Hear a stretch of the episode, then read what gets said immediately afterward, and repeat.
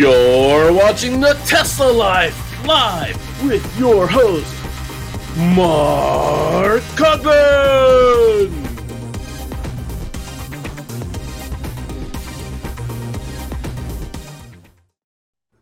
She's never heard the intro before. Hello, everybody. Everybody lower ears out there. So. Welcome to the Tesla Life number 299. Here we are, the 22nd of what is it? March. Mark, It is spring. It's spring. Yes. We made it. We made it, has to sprung. spring. Oh Equinox was yesterday. Yeah. Welcome Sure was. all to the show. And of course, we've got our newest co-host, Moto, sitting on Casey Green's lap. How are you today, Casey and baby? We're doing pretty well. She's uh, not liking anything on her head, but she wants to listen to the to the headphones. So Wants to listen to the show. Of course she does. Number one fan. also joining us, Mr. Patrick Connor from the Northwest. How are you today? Hello. It is nice and sunny here. Uh, power walls are full, feeding the grid, and yet somehow, even though today's great, we're we're gonna get snow on Saturday. So who knows? This time of year, one day summer, one day winter. it's, it's spring. That's what happens. And when I say Northwest, I mean American Northwest. Patrick is not up in the Yukon. nah, I could be in Northwest Alaska. Territories? No, I'm Yeah, not. Yeah. You- and you would not be sorry for being in Alaska. That's not not a place to be at this time of year. Although it's getting better, I'm sure. Yep.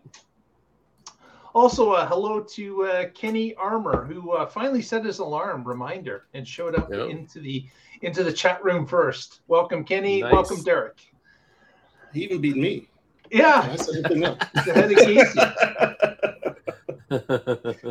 Uh, Casey, I like I'm going to Derek's throw you. I'm going to throw you the first story, and uh, Wow.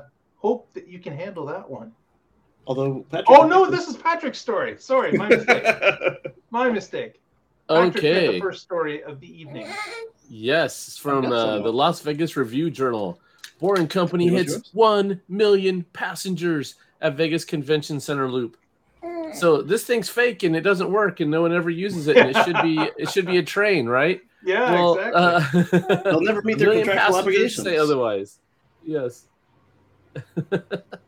Yeah, I am sure that everyone's quite upset that they are unable to meet their contractual obligations now that they hit a million passengers. That's right. Yes. So the milestone rider was Dave McPhee from Idaho.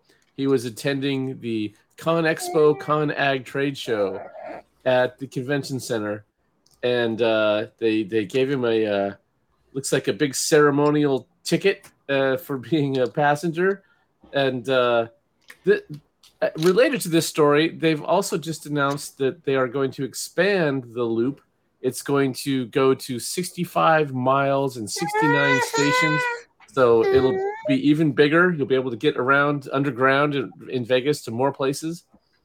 Uh, so the this says that the 47 million dollar convention center loop transport ride uh, uh, transports riders between the north and south and central exhibit halls of the convention center. So the convention center was only like 10 times that amount if not more so this was a, a small fee to pay for uh, being able to get people around and uh, and it it seems to be working great so there you go it's it, it's- real it is happening it's not a it's not a myth right? In, in, in addition to uh, expansion plans, um, uh, yeah, I was joking about them not meeting their, their contractual obligations. They've exceeded them, as well Mhm. as they just cleared a milestone with the purchase of some land from the uh, University of Las Vegas and University of Nevada, Las Vegas, so that they can put a boring station right on the corner of campus. oh awesome Yeah. There's still like a hearing for complaints and uh, blah blah blah, but it's one more step in that direction.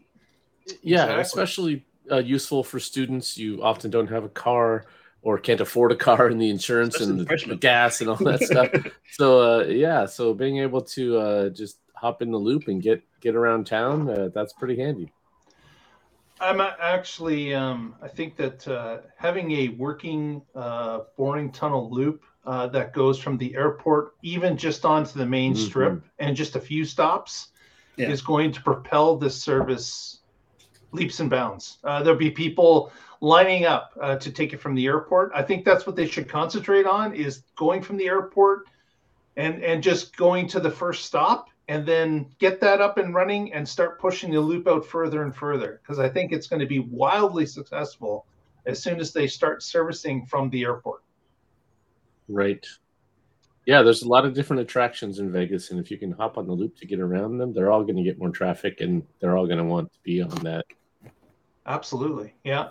Like even even if like obviously if they if they get the tunnel boring machine going, you would just have a continuing run. It like it mm-hmm. would just start to run. It would you know do 30 miles down the strip, however long it is to get into say Fremont Street, and then mm-hmm. uh, and then as you have completed a tunnel, ideally maybe have two of them going at the same pace, uh, paralleling each other. And then behind it, you're finishing the stations, you're lining the tunnels, you're putting in the lighting, you're getting ready to run so that you can start opening it piece by piece uh, as the the further they go out. Uh, it just extends uh, the functional use of the tunnels. Uh, let's not just put one line out and uh, you know have to complete the whole thing. Let's let's right. Uh, let's do it in pieces. That would be that would be more ideal if that could be done. I would believe. Yeah, and that's one th- cool thing about this system is you can add pieces. You don't have to. It doesn't have to literally be in a loop you can have a spur off to the side and and you don't have it like a train where it has to stop at every station all the time it, you can add something and if it gets uh, traffic great and if it doesn't it doesn't slow everybody else down yeah or a, yeah. or a bus where uh, if you've right. got a, a, disabled person who needs more time to, to get in and out comfortably uh, you've only got a maximum of four other people or three in this case uh, waiting on that person versus 60 Right. Yeah. It's yeah. For yeah, lots of way more for a train. Right. And of course, the other thing that's really going to propel this uh, is uh, if you can get the autopilot running in the tunnel. Yes. That's really going to, you know, once you eliminate the need for a driver for the 70 vehicles that are currently running the convention loop, that's going to make it highly profitable uh, as well. So that's uh, another part of the puzzle that I am sure Tesla is working on. Yep. Next story. We got some details on the V4 supercharger. Casey, do you know some of the details that have been announced over the past week? Mr. Supercharger, I bet he knows. He's right. got a he's got a V4 in his living room, I'm sure. uh, my living room's got a person in it right now. All right, so I'm not seeing the link for that one. But uh, some of the things we learned about the V4 supercharger are that it's presently only giving out the same amount of power as a V3 station uh, for Teslas, but that makes sense because the Teslas that can take advantage of the V4 supercharger aren't in Europe yet, where the V4s are. So you're looking at Cybertruck, which nobody outside of Tesla has seen, and then the uh, semi truck, which currently has the wrong connector, and only Pepsi and Tesla have them. So, not in Europe.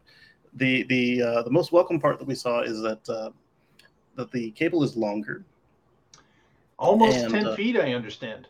Right, oh, and, wow. and, and, and, it, and it actually attaches to the wrong side of the uh, of the of the station, and the reasoning for that is that uh, it's already longer than what a Tesla needs because they were designed for Teslas, and now we should have less cases where somebody has to park funny to, to make it reach. Uh, because over there, they have a standard connector for everybody. Uh, I'm not saying mm-hmm. that NACS is not standard, but like everybody's got the same one, so they don't need adapters. So it's a good way here to test the hardware. And uh, on, on the V3s, they've put the Magic Dock on to test those before they start integrating it into uh, V4s and deploying them across the North American continent. And uh, what we're going to probably start see when they start to unlock it is that um, the cars with the 800 volt and uh, I don't think there are any with 1000 volt architecture out there yet. They'll be able to charge at their native speed uh, as Tesla starts to unlock these things. Um, there is speculation that uh, that part of the reason they're still holding back is that the uh, the nameplate seems to be uh, very similar to the nameplate on the the V3s, and um, on those ones here in the states, Tesla's not overdriving them like they do uh, for the Tesla cars, where they if it says 400 on the sticker, they only go to 400 volts. If it says 600 amps, they only go to 600 amps. And uh, with the Tesla car, they'll go to you know, you know, 500 volts at uh, for the Cybertruck they'll do 1,000 amps, but um, something something ridiculous, and and uh, they will not do that for for the at the moment for the uh, non Tesla cars. So I understand the sticker on the side of these units uh, are actually showing up to 615. Um, is it amps? I think so. 615. That of course the old ones, uh, the V3s, uh, show two two. Uh, yeah, is it 500 or is it, is it 250? Uh, I've got a picture I can pull up somewhere. Okay, I took one. other other thing of interest is that um, there the the actual stands are now mounted in the middle of the parking right. space as opposed to down the lines uh, where the V3 were in between parking spots. Right. So that helps to uh, because who knows where the charging port is going to be. Right. If it's so not a right. Tesla. Your your you know larger cable length uh, uh, coupled with it being in the middle gives you even more flexibility. So. Yeah. So they're certainly so, building it for that uh, going forward. Right. Uh, Derek's asking for clarification where I said it's on the wrong side. So, uh, assuming you're reversed into the thing, uh, the port will be on the the what we call the driver's side, so the car's left, and um, the cable attaches on what would be the car's right, uh, or what we'd call the passenger side, and, and that just allows way more uh, reach for the various configurations you come across. Yeah, so the speculation is is that uh, this this unit uh, could go to a 500 charging speed easily.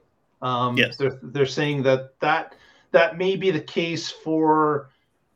Don't think of it as your, as your current vehicles, but you know the Cybertruck, uh, where Cybertruck. we're expecting to see a much larger battery, is going to need a faster charge time in order to fill that battery in the same time limit or limit that Tesla puts out to themselves on this uh, to uh, in order to uh, you know keep it reasonable. Um, not sure what's going to happen with the you know the threes and the Ys and the uh, S's and the X's currently. The, the non-legacy some... ones probably bump up a little bit, just like we saw where the legacies bumped up uh, above the 150 when the yeah. V3s came out. Uh, maybe not that small of a bump, but the question is, will the upgraded V three software um, match that, so it won't make any point for the new legacy cars, uh, or soon to be legacy cars. Uh, if it won't make any point for them to, to, to be visiting V4s or not, we'll see. Yeah. Yeah, and even though Tesla has, I don't know how many uh, cars in total they've made now, a couple million. Uh, that's soon going to be dwarfed, uh, right, with with the increasing production every year. So yes. even yeah. if they have a couple million that that can't charge at the full speed, those will slowly become the minority of cars on there. So uh, that's okay if a couple cars are charging slow, as long as the others can move through quickly. That keeps the line going. Yeah, yeah. Well, and then just like we saw with V3s when they came out, uh, even though the, the legacy cars couldn't maximize them, they were still more consistent on them since they had the, uh, the liquid cooled cables and everything. Yes, uh, exactly. V4 is an improvement on that. Uh, Kenny right. says the position of the V4 superchargers uh, puts them in danger zone to be bumped by cars without parking sensors. Um, mm. uh, so put a nice big steel pole in front of it. well, there's that, and they've done that at, other other locations, uh, yeah. usually because of regs. Um, but the good thing about the way that the Tesla uh, superchargers are implemented is that those posts are are literally just cables and holders uh, there's very little electronics in them, and and all the expensive stuff is way off in a ditch somewhere in a cage. Whereas some of the competition, it's all right up there with the screen, with the conversion, and, right. you knock one of them, and it gets real expensive real fast. Right, but it still takes it offline, which is still it, it does. It yeah, does. you're right. It's, the... it's cheaper to fix, but still, oh, yeah. but it's down. That's a pain. Yeah, but on the lack of sensors, we've got something for Teslas coming up later in the show and for non-Teslas, most of the cars that are uh, electrified at the moment, even the base ones, tend to have a little bit of options like parking sensors, and then they'll all have a, a reverse camera um, after what was it, 2010 or 12 for the yeah. um, for the regulations. Yeah. Mm-hmm. and just have a nice big thing for the tires to hit to stop them. Yes. Although with You- the, you've with the backed trucks like up. the Lightning and the and the Hummer, will that be enough? It's funny. Oh, I, I think true. I think now that I remember the the Netherlands installation of the V4s, I don't remember seeing any bollards in place. uh, I've only ever seen them those in, in chargers. places where it's required locally. I haven't I haven't seen them everywhere. You've only seen it in places like America where they have a lot of pickup trucks. Is that what you're saying? Ah, no, no, no. I, we do even even there pickups. sometimes it's not. But but like if you're in a place where like everything that's electrical or gas needs it, oh gas typically needs it anyway. But anything uh, electrical needs it, then then then in those counties you'll always see it, even if it's not even anywhere near the cars. Okay, we'll have to uh, have to see if that uh, changes uh, because certainly here in Canada and the U.S., a lot of superchargers have the uh, the cement bollards in place uh, to protect the uh, the charging stalls themselves. So Yep. Well, uh, with that, uh, I want to talk a little bit about Giga Berlin and, uh, of course, their recent success of uh, reaching 4,000 Model Ys uh, per week. They're pushing for 5,000. Uh, once they get to that 5,000 over a year, that will equate to about 250,000 vehicles. Um, so uh, this is kind of interesting. Tesla has applied uh, to uh, authorities uh, that they'd like to uh, increase the plant's production, which, of course, at this point is maxed out uh, with the government at 500,000 vehicles. So they're almost halfway there. Um, so they're going to get to 500,000, but Tesla is already working on the government to push them to a million vehicles from the plant per year. And uh, one of the uh, one of the interesting pieces of the application uh, was about water use, which of course is a hot issue uh, in Berlin uh, with these environmental groups. They they want Tesla to to use as, as the least amount of water that it can uh, because they're trying to protect their water table uh, and what is being used. Tesla has the ability to reuse the water. Therefore, get this, they'll be able to quadruple current um, production to a million vehicles and use the same amount of water that they're using today. So uh, that's going to be music to the ears of the environmentalists that want to protect the water table, uh, because Tesla will be able to increase their amount, uh, not by increasing what they take out of the water table. So They'll uh, just move the goalposts.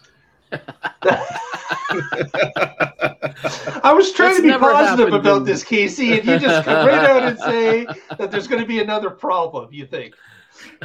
It'll be time for the secret, super secret cicadas seven year mating cycle or something. That's true. That's true. The uh, the the one winged bat will be back uh, and, and required to have a, a home in the cardboard forest, and there's going to be trouble. Yep, definitely. But uh, hopefully that can help some people at least. Uh, yes. obviously Tesla believes that you know they've got unlimited basically growth potential in Europe and having that factory factory push out more and more models is going to be top priority. So they're not going to be stopping at 4 uh, 4,000, 5,000, 6, 10,000 uh, cars per week. Uh, they're aiming for 20,000. So Mhm. we will see. And they're smart to start the paperwork now, Yeah. knowing how things have gone in Germany. exactly. With their new paperwork uh, department in, That's in, right. in Berlin. Was Um, es now, now my my my conspiracy theory is that uh, if it's not uh, a proxy war with the other automakers in Germany, is that uh, this is why uh, BMW pulled out of this site for their plant because they saw that they would just be bogged down year after year trying to just just build cars, and so they Well, said, you, uh, you would you would think BMW being based in Germany, they'd be well aware of uh, what uh, what kind of hurdles were in front of them for factory and, and having multiple factories and probably expansion plans over the last three or four decades uh, that Yeah. they would have they would have known what the hurdles were for sure. well, I mean, if you're doing your site survey and all of a sudden they start screaming about the water, you're like, ah, we don't want this. Yeah, I, I wonder. I, I really that's an interesting thought exercise. If Tesla had to do it over again, would they have chosen another European country? Uh, or, or even just another site in Germany. Yeah, maybe maybe it's maybe it's regional. And maybe if they were on the north side of Berlin, it would be a completely different story. Who knows? Yeah. Did we did we talk about how they're they're trying to say that the politicians are in Tesla's pocket now? Yeah, now, now some of the environmental groups are believing that it's going way too easy for Tesla, so they must This be is easy. getting their they, they must be getting uh, their palms greased by Tesla and are in Tesla's pocket. I'm not sure these are a these are really environmental groups. I'm I'm thinking these think are astroturf proxy, yeah. groups. Yeah, exactly. And David says the BMW's environmental uh, group will file an objection over slug habitat disruption. Exactly. Could be. There might could be some of that. Uh, Casey's got our next story about a supercharger that's being used for something other than just supercharging. I do. So uh, that's oh about yes, yes, another. in China. Yeah, So, uh, and and not even by Tesla. So that's right. if you happen to be supercharging in China, um, you might be approached by some folks driving a Cadillac Lyriq, saying, "Hey, you want to go for a test drive?" You might get solicited. You might get solicited. Uh, we've seen that happen before in other countries with Audi, and uh, and then of course we've seen dealerships try it here in the states. So it's nothing new, but it's the first time we've heard of it in China that I, that I can recall, and uh, it looks very official and brazen versus kind of ad hoc like you find with the dealers out here, like some random salesman trying to snag a couple extra sales. And, I uh, can't blame them. If you want to It- it- sell get the EVs, idea. where are the Yeah. EV drivers? Well, they're at the Tesla supercharger Three three quarters of those EV drivers are at the Tesla supercharger site. Yeah. Right. Yeah. And uh, if their car is charging, they've got a, a few minutes. They can go for a, a ride around the block. They might. I, I, I wouldn't mind taking a test drive of some of the car. Doesn't mean I'm going to uh, buy that as my next EV, but uh, Right. I, I, I wouldn't mind checking it out. I could see it as a second car situation. Like, hey, you know, you've got one of these. How about one of these? But when you look at like how many of the Teslas there are very new, it's like, hey, you want to triple up your payments? Just trade in, trade in your new brand new Model Three for this Lyriq. Yeah. Exactly. But uh, yeah, that's that's kind of interesting. Uh, I remember that there is a um, there's a uh, a Tesla location here in Oakville, Ontario. Right beside it, uh, there is a Jaguar dealership, and the Jaguar dealership decided that they were going to to uh, plaster across the side of their dealership, facing the Tesla dealership, by the way, facing them, uh, all sorts of notes about uh, getting your electrification here at Jaguar. And it's like Tesla's right across from them. You, you're you're sitting in a Tesla lot. You're staring at it. So there's a number of different uh, tacks that uh, competition will use, and uh, this one in China is is not a, a huge surprise. But as Patrick said, it's it's advantageous. People are sitting there for 20 minutes anyways. Why not uh, check out something else? I, I would welcome the ability to look at something else. But and again, I don't think they're getting too many people saying, "Well, give me your uh, key card and we'll swap you right now." I don't think that's happening. but uh, it is uh, it is pushing others to, to see that there's other options available, and of course, uh, owning a Tesla and being able to experience something else. There's no wrong in that. Uh, all all is better uh, when uh, there's more competition. You know, the one way that this will be very um, successful is if the person at the supercharger is just on a test drive. Like they're on either like like hey, show me where I'll charge this thing, or if they're on a like a weekend supercharge uh, weekend um, test drive. Like I like I think you did it too, Patrick. Right? Like you just grab the car on a Friday so that there's nobody to return it to it's closed, and then bring back on Monday. Maybe that was just me, but I, I did. I would. I would always line them up with the with the holidays, so that there was nobody to bring it back to. And Ah. Yeah. You well, would just drop it off. as Yeah. much as I don't blame them, the real people they need to be courting are the people driving gas cars, right? We need to move everybody over to electrification as quickly as possible. And right now, there that that's such a bigger market than going after Tesla drivers who are already driving electric. So uh, most five years old. yeah, exactly, and, and yeah, most of them don't have uh, the, like you said, they're, they're new cars or at least new to them, and so uh, they're they're not going to be looking to to get a. If you just bought a car less than a year ago, you're not in the market usually. Unless, like I said, it's like for a spouse or something. But even then, that's Yeah. that's a shrinking. I mean, how do you know that everybody there's not single like in Korea and Japan? Um, not obviously everybody, but that's So they, maybe they should be thinking about uh, hanging out the local Wawa instead. Yeah. their, their version Yeah. of it. Yeah, Yeah. at the hydrogen station. no, not there either. Same problem. No. Um, yeah, the gas station. Nobody comes by there. oh, good point. Do they do they do hydrogen in China? Because there's no government to think boondoggle so. and, and bamboozle like there is in California and Japan. I mean, there's Right, a government, yeah. but like the government is a lot more integrated there. That's a So good question. I haven't heard much about that in China at all. heard. Now that I'm thinking about it, but I'm look it up real quick. but Yes. uh, let's let's move on while you look that up. Um, yes, Patrick's got a story about driving on sunshine.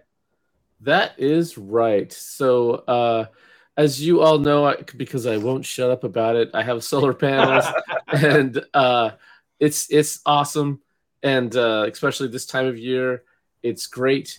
And um, Tesla's app, they have an update that has a new feature called Driving on Sunshine, and this is especially timely because California has recently changed their feed-in tariff rules and it's not beneficial to solar owners anymore. And so you really don't want to feed the grid under these new rules. So here in Oregon, where I'm at, we have net metering. So if I send a kilowatt hour to the grid, then later I can use a kilowatt hour from the grid, and the two wash out, and and that's fair.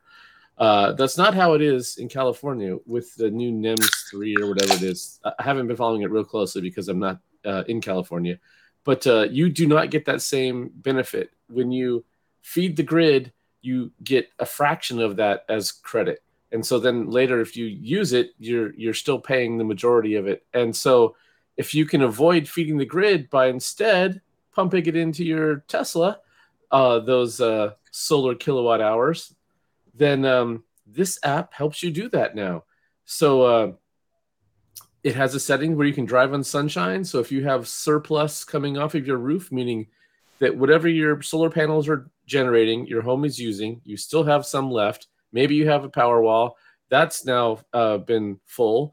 So instead of feeding the grid, you can send it into your battery pack in your vehicle and uh, drive on sunshine. Yeah, and that, that would allow you to leave the car plugged in however long it's at home, right? And it's only Right. trickle charging into it when it gets that extra availability uh, that it's pulling. So you don't have to think about it. It's just set that uh, once it goes over a certain level, it dumps it into the car instead of uh, dumping it into the grid. That's a great idea. Yeah, like it has. gives you the two pins too. I'm sorry, Casey. What was that? I like the way it gives you the two pins, so you have a minimum charge. Don't let me leave without this. And then, hey, if you have extra sunshine, I want to get up to ninety eventually, or whatever. Right. Right. Yeah. And so, like, I have my set to not charge until after 10 p.m. because that's when the rates drop to four cents a kilowatt hour. But if instead I wanted to do this during the day, if there's surplus, it'll fill it up. And then if it doesn't get all the way to full, if it just adds a little bit, then at 10 p.m. it'll finish and do the rest. There is a similar feature they have already today, but it, it only works when in a grid down situation where you can say, if the uh, if I'm getting surplus solar and the grid is down, uh, once my power walls are above 90%, then start charging the cars.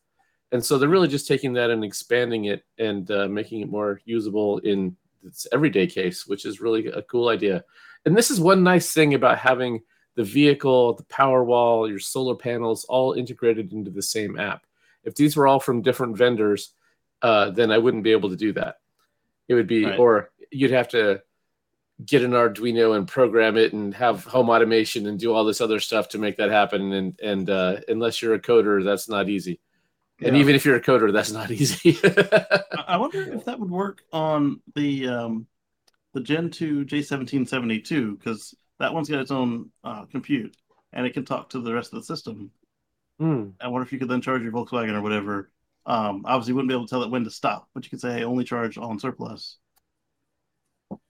Right. and the so car if you- the car would stop itself too. Like Yeah. right not when it's gonna- full. Yeah. Yeah. Oh, but I mean, you wouldn't be able to say fifty percent to ninety percent. You'd be able Oh to right, say, "Hey, right. Yes. only only surplus." Only surplus. Right. Yeah. So if you have a, a small smart wall charger, maybe this could work with a non-Tesla vehicle. The, yeah. So the cool thing about the way Tesla did things early on was that all the intelligence is already in the car. so it could be plugged into any charger and you just say, "Hey, give me power." And uh, but but you're right, Casey. With the small smart wall charger, you might be able to do even more. Or at least you can charge somebody for it. yeah, six cents a kilowatt hour. Um, speak, speaking of uh, sunshine, I've got the fuel of sunshine. Uh, so the research shows that uh, China actually has the most number of hydrogen fueling stations in the world at 250 oh, really? to, to Japan's 161. Wow. Okay. I had no idea. And I what cars do they sell there for it? Probably some compliance cars. There's because uh, remember their whole thing is just like just like ours to get get that coal out of their country. There's uh there's four Toyotas running around the entire country. right. They're, they're government said, Toyotas, so they had to they had to have enough uh, stations for everything. Yeah. There's 260 stations and 220 of them are offline. Four of them are just for show. right, right.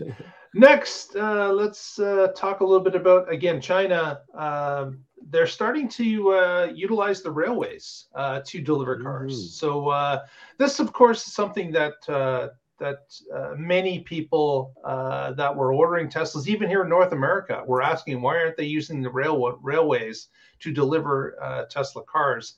Because of course it's more efficient energy-wise to put a number of cars on a train trailer container and ship them by train uh, because a train is much more efficient uh, to uh, move cargo, such as cars and other things. But the question, of course, here in North America at the time was Does Tesla have enough clout to get these cars delivered on a certain timetable? They obviously they want them in the customer's hands so they can get paid for them quickly. Uh, and uh, in the beginning, Tesla, of course, uh, was shipping everything by truck.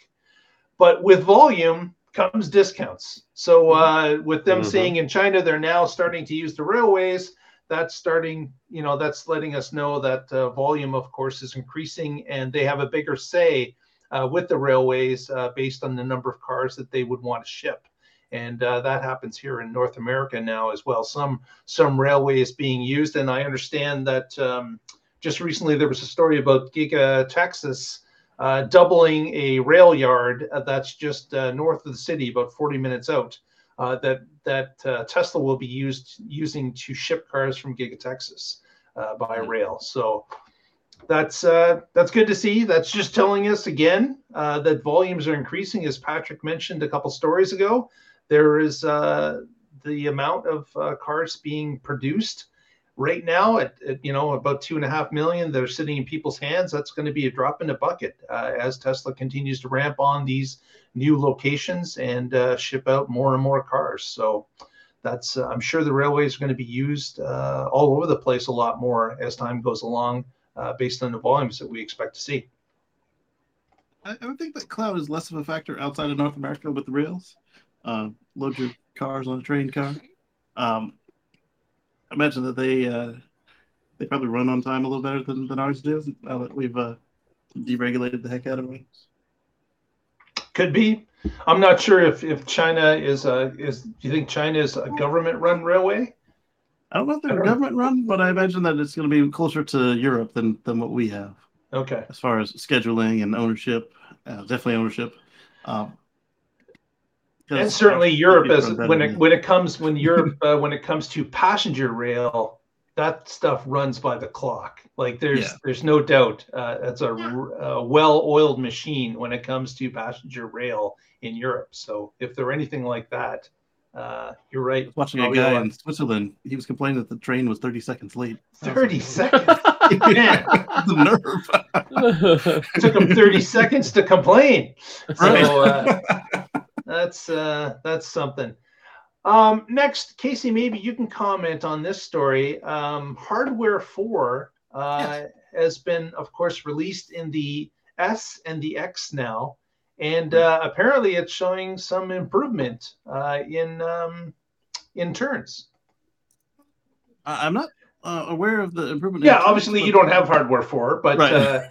the the uh, the article that we're looking at, uh, they they included a link to some tweets where they compare the the view of the two different cameras, and and you can see visually why why the car might have an easier time on the new car. Let's take a look at these uh, at these photos here from uh, Ryan.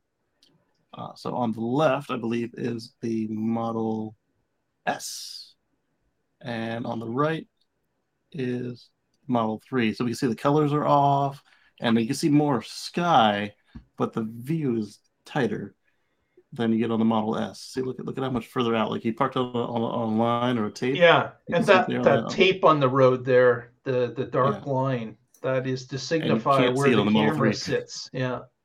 Yeah. So I wish they would have had the alone- other line there, like have a piece of blue tape uh, uh, angling off to the left, to, so you could see the difference. I guess you can kind of use that spot on the road. Flip back to the other one. Oh, Yeah. Fine. spot's gone. oh darn it! Where Nice. is- That's one of these two. Um, well, I think Yeah, one of those is the spot, Tough to see Yeah. it.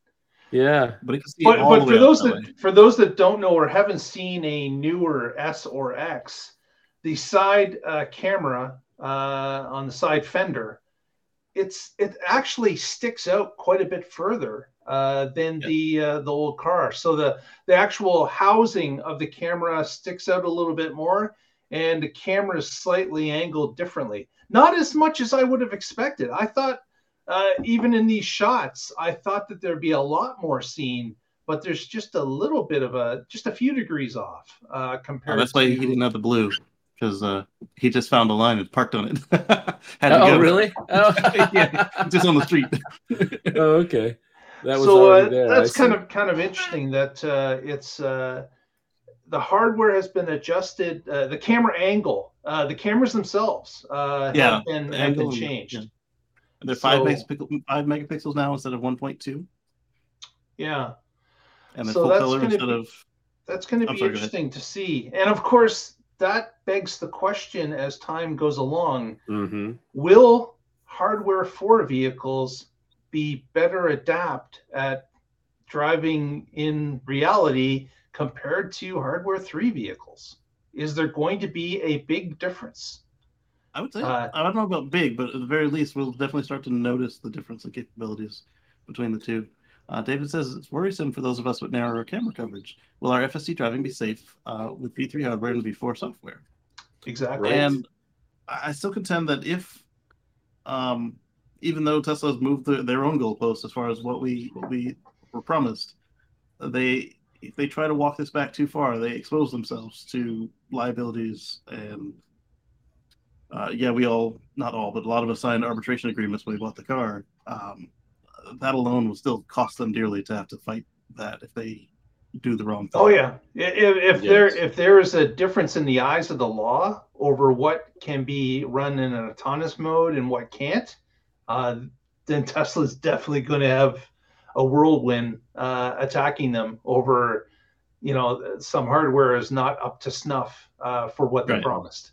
and and Elon saying, "Oh, your car can go make a payment for you," um, as a robotaxi. Yes, that was speculative, but he did say it at Tesla events. Uh, it was Elon speaking, not Tesla speaking. But I have a feeling that, that some lawyer can, can can fix that up right quick. Yeah. If Nobody corrected get- him. Yeah, if if they get FSD working with hardware four, but not hardware three, it, there's no question in my mind that for the people that have paid for FSD, they will get camera upgrades for free. It, Right. And that was that was you know conditional on if they can make it work with four, but not three. Yeah. Then Right. of course they're going to do those upgrades. And They've done it with the computer system once already. Exactly. And there's two things they can easily do right there is one, like like Patrick said, upgrade our cameras to the same new cameras.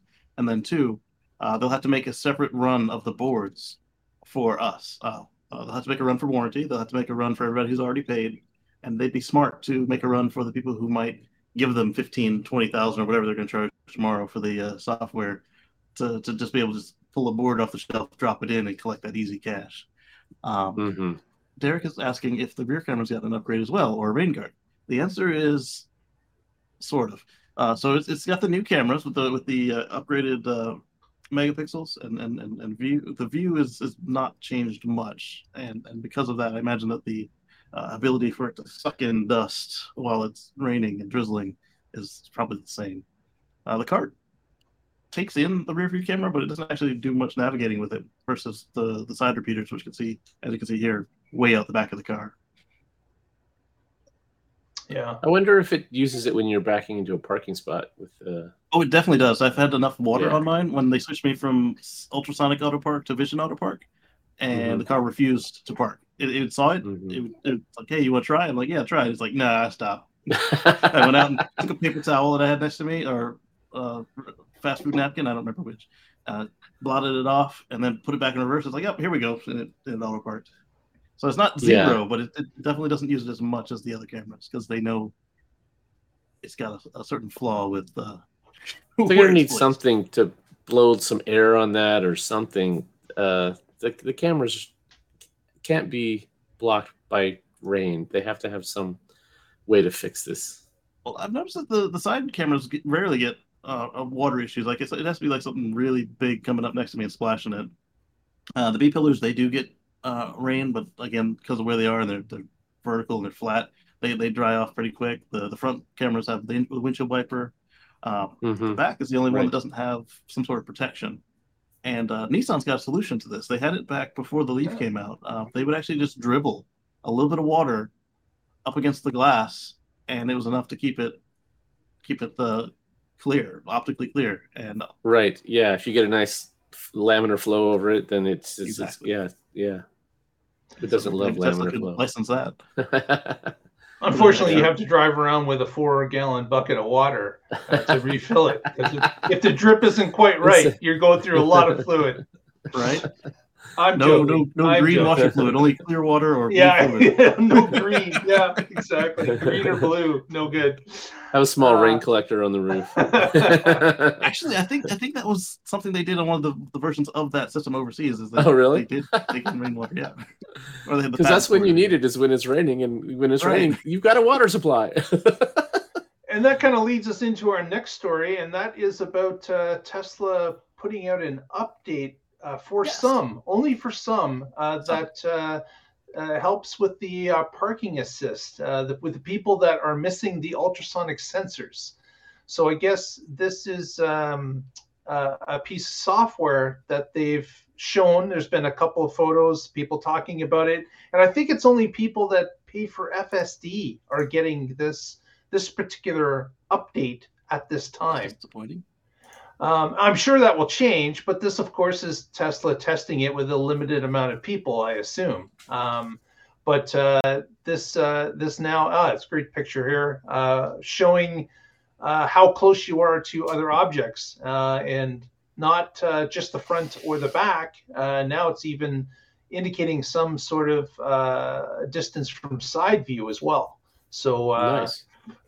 This is uh, this is something that, of course, people have been asking for. The people that bought their vehicles not realizing the ultrasonic sensors were were gone. Uh, well, yeah, okay. How can I put this? With with with somebody that has it has the ultrasonic sensors, like my car, like Patrick's, like Casey's, Yes. you start to rely on it. Like it, Oh, it's, absolutely. It's, it's something that you're thinking. You know, when mine says you know 30 centimeters, I know I'm uh, within a foot of the garage wall. You know, or the stop. lawnmower, or whatever, whatever's sitting in anymore. front of me, right? And, and if I was to lose that ability, that would be disheartening. Uh, but someone who buys the car and has never used it yet, maybe it's a little bit less disheartening because you never had it when you bought the car. Um, you might have had it in your old car, uh, Right. but uh, certainly maybe it's not as off-putting as uh, it being taken away from somebody if they never had it. So Right. this is the case. Uh, some of these cars, of course, never had it. Uh, Yeah. But they're now coming out with the update uh, that will allow them to see the distances. But a lot of the complaint is coming from people who either A had it on their old car or B, worse, is the people that they've convinced to to upgrade their Tesla and Ah, been using for five years. They right. don't have it anymore. Yeah. Um, I'm Yeah. noticing in in the graphic that we're seeing here. Yes, it is showing you the exact inches, but I'm also noticing that um, uh, is that is that gap there because of the blind spot, or is that how far they actually are from the obstacle? Especially when you look here, the the heat map on the cars versus. I I would That's think it is. out. I would think it is automated. So you're go- you're going to see, or I'm sorry, animated. Uh, so it, it will move with the uh, the 40 Oh, inches yeah, like ours as do. it shrinks. Yeah. But I'm wondering if if if if that uh, distance is is um, Is just it taken- representative of 40 inches? Like how, Probably. how big is 40 inches? That's like uh that's Yeah. like three and a half feet. Yeah, because look how far it is uh, from the rears of these other cars. But I'm wondering uh, That might be if three a come half up with a feet. solution for the Yeah. blind spot though. Because remember, it can't see this. I mean, it can see as you pull in, but like once you turn Well, it on, okay, which which leads to the question: How do they know it's 40 inches if they can't see? that part's some probably pretty stuff? easy. Because you've got the ultra wide, you've got the narrow, or or the bi cameras on the new cars, and um, and then you've got the the B pillars. They can also see to, to the front as well. Right. So they could see that as they were moving in. They've put it mapped it all into vector space. So they know how far they've moved. So Yeah. I think that's that 40 inches is where they expect you to stop before that. That's probably to some obstacle or to the end of the parking spot or whatever they've determined where you where should you, be going. where all of us would get the big stop with the beep. Yeah, Probably. exactly. Yeah. But, but then when you This is- restart the car, how does that? Oof, what happens there? Right. Yeah. So does it have that memory? And well, you you should be going the other way anyway. So, it, Doesn't care. uh, yeah. That's probably. I think the memory is probably the better way to go on that one. Yeah.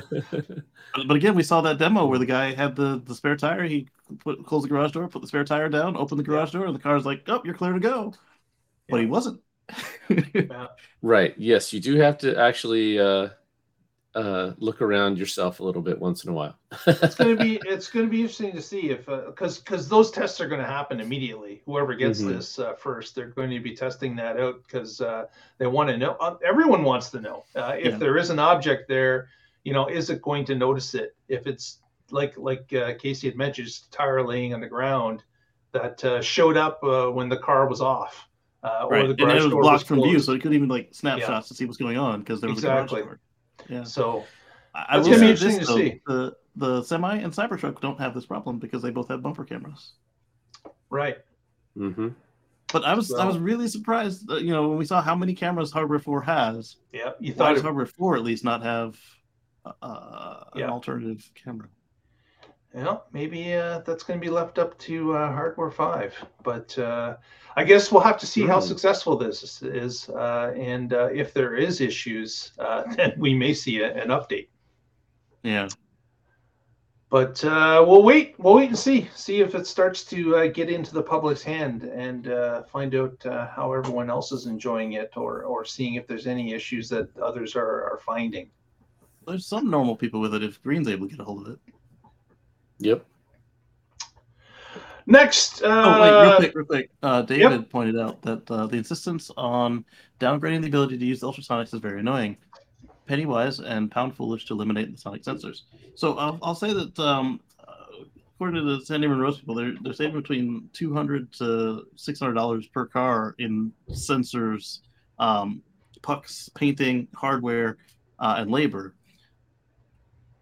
And what was really happening was probably they, they couldn't get the chips for the for the ultrasonic, so they just cut them out because this doesn't seem. Uh, I mean, I get it with the wipers. Uh, they probably thought that they would be better at at, at the, uh, the the vision wipers than than they actually were, but uh, the way they removed the ultrasonics doesn't seem to be quite that same uh, planned out caliber of a decision. Uh, but once they get it dialed in, like the cameras are very good at, at, at measuring stuff, and they they will see stuff except for in the blind spot that the ultrasonics will miss because the ultrasonics have a kind of a, a height problem. yeah. Yeah, I think I wonder what the backstory is there, Casey, because what you said makes a lot of sense. Uh, because I'm sure that if they had a plan to remove them and this was their solution was use cameras, why wouldn't they have waited until the camera solution was done? or at least imminent. Yeah, yeah. Instead, uh, they were like, "Oh, well, we'll figure it out. Let's it's we'll been, what, jump out of the plane and we'll build the parachute on the way down. It'll be don't, fine. don't worry. We'll get to you. Don't worry. yeah, Oh, and, and and then also there's the, the, the fact that, that Model X still has some ultrasonics, even though the bumpers don't have it. You've got the the the one of the, what I call the belly button. When you're looking down at the car, the spine has got one puck up there, and then you've got the two sensors in the Falcon Wing doors that actually see through the metal. Mhm. and um, so it's still got three ultrasonic sensors, but that's a lot cheaper than than than what's 18 of them. Yeah. He's, Uh, he's next mimicking my story. gesticulations. Off to Texas, and of Texas. course, uh, we've got a notification, apparently, that a, a new uh, shipment from Idra has arrived in Houston area uh, by ship, and uh, this, of course, is uh, Giga Texas' second 9,000 ton uh, Gigapress, uh, which is expected at the Gigafactory within about 30 days. Uh, uh, if if equal to the shipping time uh, the last for the first one. So uh, we can expect that uh, they're in preparations at uh, Giga Texas, getting ready for the mounts uh, to uh, place this new Idra machine. Uh, so now they'll have two, uh, and of course that's music to everyone waiting for a Cybertruck because that Mhm. theoretically doubles production, uh, the amount uh, that can be produced. So uh, that's uh, fantastic news. I think it might actually be faster than the first one because uh, a good portion of the original was was waiting on the foundations to cure, and uh, I I would imagine that it makes sense to pour both foundations at the same time. It would make sense, definitely, if they knew, unless, of course, they weren't completely sure about placement until the first one was assembled. But even then, they could have put the uh, the uh, the base in place uh, shortly after they were they were happy uh, with the uh, first one, uh, the way it was operating. So Yeah. yeah. But that is uh, good news. Again, more information about Cybertruck. We we know it's coming. So it'll be another story that came out this week was uh, about people saying beware of uh, hoaxes of uh, Cybertruck Mhm. production lines uh, because some some had uh, with Photoshop had replaced other cars with Cybertrucks and uh, made Replace uh, rockets with changes, a Cybertruck. replaced rockets with Cybertrucks. Wow. So uh, there's a, a number of different people trying to uh, sell the ability that uh, they've seen the production line, and here's some some unique photos uh, from the factory. So uh, it's not uh, not the case. Keep an eye on Photoshop stuff.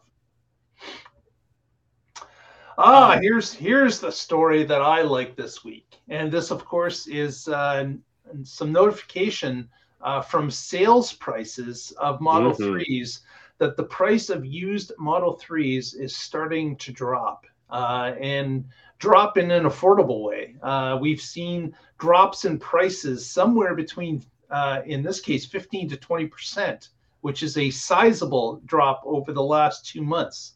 now- Absolutely. This is uh, this is something great uh, if you're in the market for a used car. We've seen previously that uh, during the pandemic uh, uh, craziness, we saw that uh, used cars were more expensive than new cars because you could get them quicker.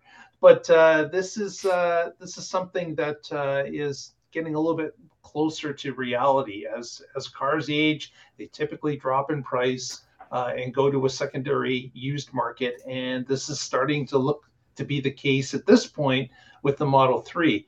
And, and another reason for that could be, and I wanted to find out your guys' uh, thoughts on this, was is this also because hardware 4 has been introduced and we've been told that the current Model 3 and Model Y will have no transition to hardware 4. So now there's this this cutoff where they're saying that's really older technology will be moving forward with hardware 4 therefore cars with hardware 3 start to get a larger discount as time goes along Welcome to Legacy, my friend. Uh, oh man i was I'm so sad to hear that because i've you know i i i even though the car my car is almost five years old it still car's older than my car. seems brand new to me but uh it's uh yeah i guess at some point you you move from uh, new to legacy and uh, i'm thinking that's that's definitely going to be the cutoff point Yeah, I've been Legacy since Raven, and you you you've just trucking along as if nothing was happening. that is one nice thing about all those software up, updates. It, it it helps keep it feeling fresh and new. it does keep it feeling fresh. Uh, I, So I, I'm I- sure. I wasn't one of the safest drivers, but I did get the uh, the update, and um, Oh, neither you have system can handle- V11. I have V11, baby.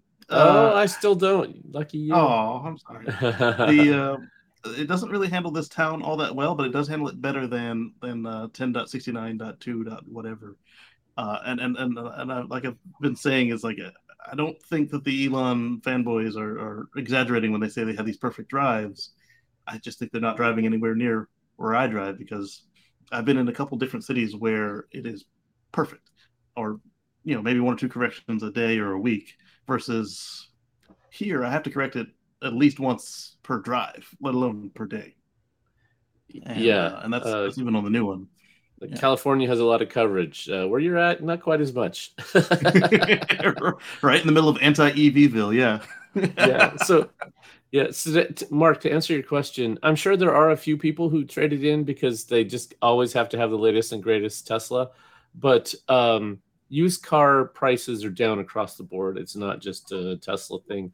And um, we saw used car prices spike as uh, the availability of, of new cars were having all kinds of chip problems and other um, supply chain issues which which meant there weren't as many new cars, which put pressure on the used car market, which caused prices to jump. And then, of course, if you're buying a new car, of course, you're going to think about the new technologies. So EVs, uh, even more so than than uh, ICE cars, had a price spike, and it's nice to see that finally leveling out. Yeah, I, I think that uh, you know, obviously for people who were selling their cars, it was a it was a plus. But for for people in the secondary market that were trying to get into the EV market Mhm. through a uh, a lightly used uh, vehicle, it was bad news. So uh, I'm, I'm certainly glad to see that uh, these prices are starting to level down somewhat and uh, Mhm. get back to more of a normal used car price expectancy at least. Yeah. So that's a that's a plus, and uh, I will be interested to see that that of course with so many Model Threes on the road, uh, as we said, there you know there's probably a million Model Threes out there, uh, if not a little bit more.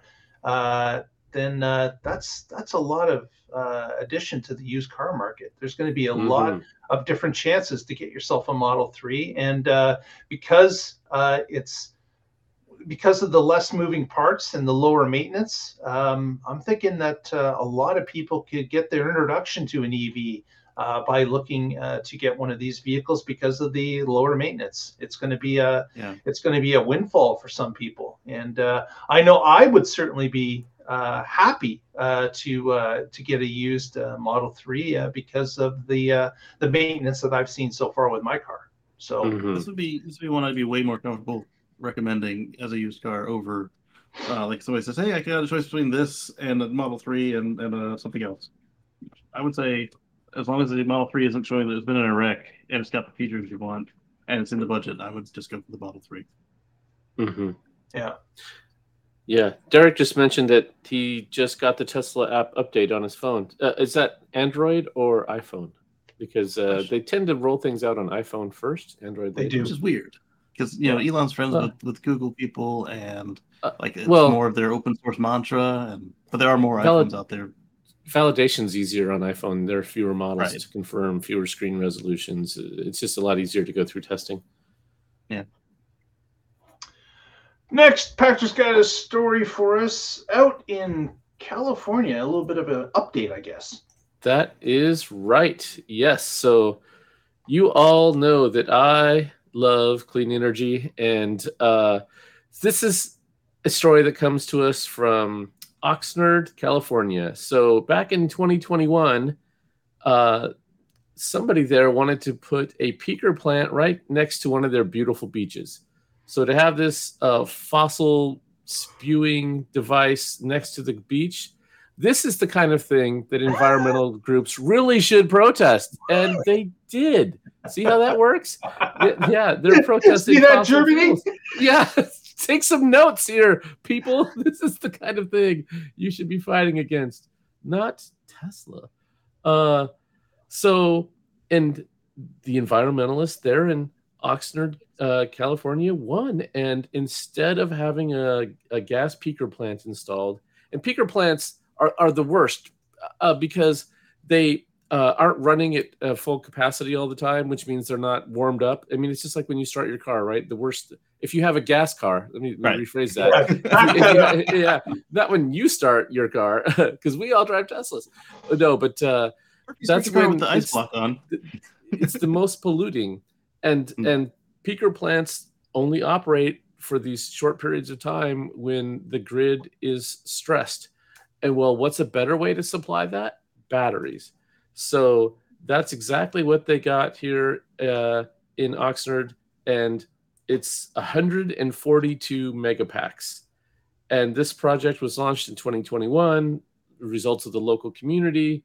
And tesla put out a video explaining that whole process and how the community fought for it and got what they wanted. And uh, it has 100 megawatt of battery uh, capacity possible. And uh, what was the total? Um, that was energy out. There was also somewhere in here where it said, oh, maybe it's in the video. Uh, say again. Uh, the one the they would they would use uh, energy and then power. Yeah, other way yeah. yeah. Um, So, uh, yes, it's 100 a megawatt and 200 megawatt hours, I think. that sounds Uh, right. Yeah. So, they're- the these are cool- XLs then. Oh, if it, that's what it if 142 of them adds up to that, then yeah. So uh, the really cool thing about this is with with batteries, they can respond so, within milliseconds, Yeah, Right. and that's not the case with the peaker plant, right? You have to have Especially if it's uh, cold. If the peaker plant has to turn on, then it has to warm up, then it has to Right. synchronize to the grid, and then you can export power to it. Right. That could be minutes, there's like a, 30 There's a lot of analog things that have to happen there, and during which time you're having a brownout or a rolling blackout or or some other problem, and uh, then you might have other places that are over capacity. Then you blow a transformer. Then even if you get this online, you have transmission problems, and so uh, having batteries that can respond in milliseconds is is just a much better system altogether.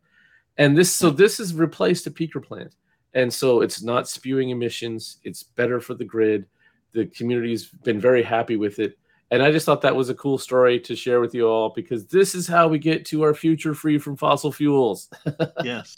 Uh, one other thing that you often hear come up uh, as a complaint is like, "Oh, batteries don't make power." Blah blah blah. Uh, two things with that. One, the batteries can soak up the uh, the the excess generation from renewables a lot better than than the, the grid as a whole can. can Absolutely. just sink it, so the grid can just keep doing what it does. And now Right. with these peaker plants just being off, uh, you can now lean on your base load at night. So so the, the battery can still help that out as needed, but uh, you, it's a lot harder to shut down a nuclear plant or a hydro plant or who, whatever you're using for base load where you are. Uh, or you can just use less coal if you're on in West Virginia or something like that.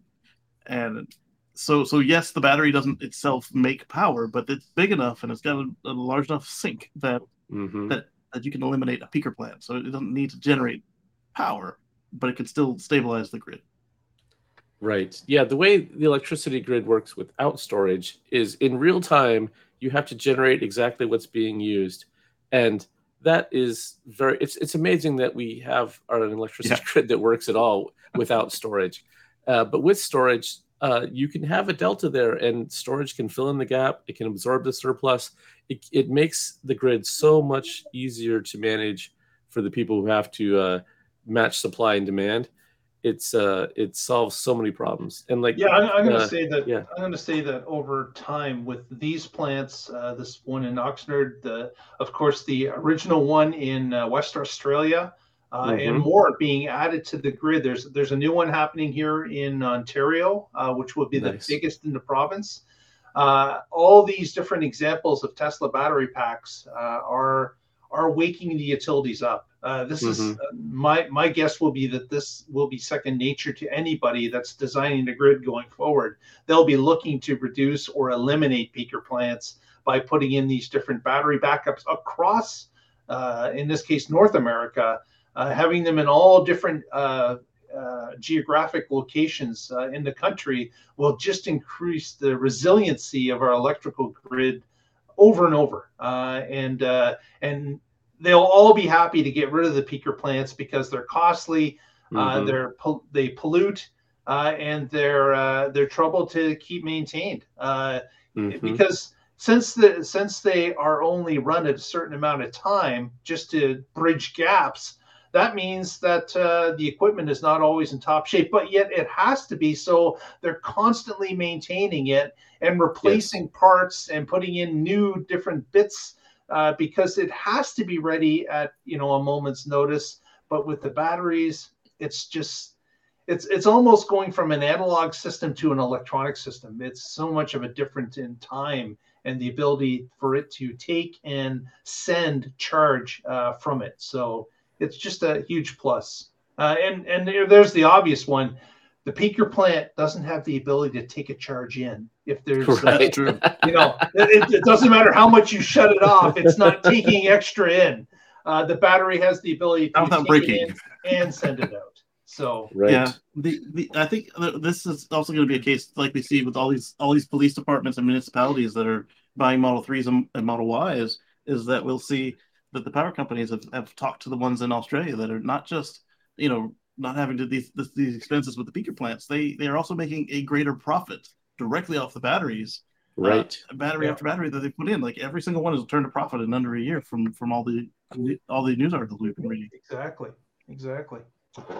Well, that uh, about wraps it up for today. So uh, let's go with um, if you haven't already, please give us a thumbs up. Press that subscribe button. That helps us out. Doesn't cost you anything, and we would really appreciate it. Patrick, any shoutouts for the end of the show?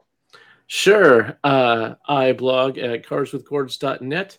Come check that out. And I happen to have a whole uh, section going right now on big batteries, why they're important, and uh, what's happening to their prices and how they impact the grid. So uh, I like big batteries. Check it out. and,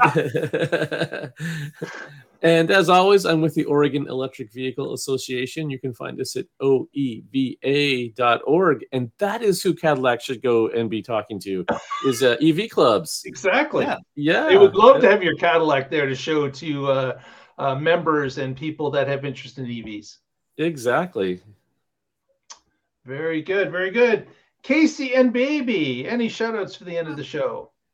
Yeah, yeah, you can catch us over at youtube.com at Casey Green on Sundays at 110 Eastern. And we've recently done our clock fiddling over here in the States. So uh, for our uh, visitors outside the States, uh, we may be showing up an hour earlier or later than, than you're used to. And then, and then again, when you play with your clocks, assuming that your country is also into that bar- barbarism. Uh, Uh, very good, very good. Uh, I want to thank everyone out there uh, in the chat room. Thanks for joining us. Yes, next week, uh, David is our 300th show. So uh, mm-hmm. we've uh, just got a regular show lined up. Nothing, nothing special, but please come and join us and in the chat room as you have today, and we will discuss next week what's happening in the Tesla life. Good night, everyone. And thanks, Lee Moon, for the music that we use every week for 300 episodes. Yes, thank you, Lee Moon. Stay positive, test negative. Very good. Derek asking we stop playing the time changing game. I am an advocate for that. I'm uh, get into politics yeah. just for that.